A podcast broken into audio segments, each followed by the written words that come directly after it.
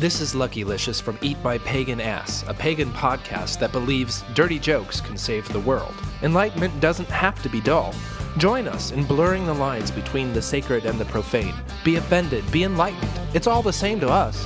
Rules. Who needs them? If you don't like it, well, you can eat my pagan ass. Never underestimate the power of humor. Visit eatmypaganass.com or search Eat My Pagan Ass on Facebook, Twitter, and iTunes.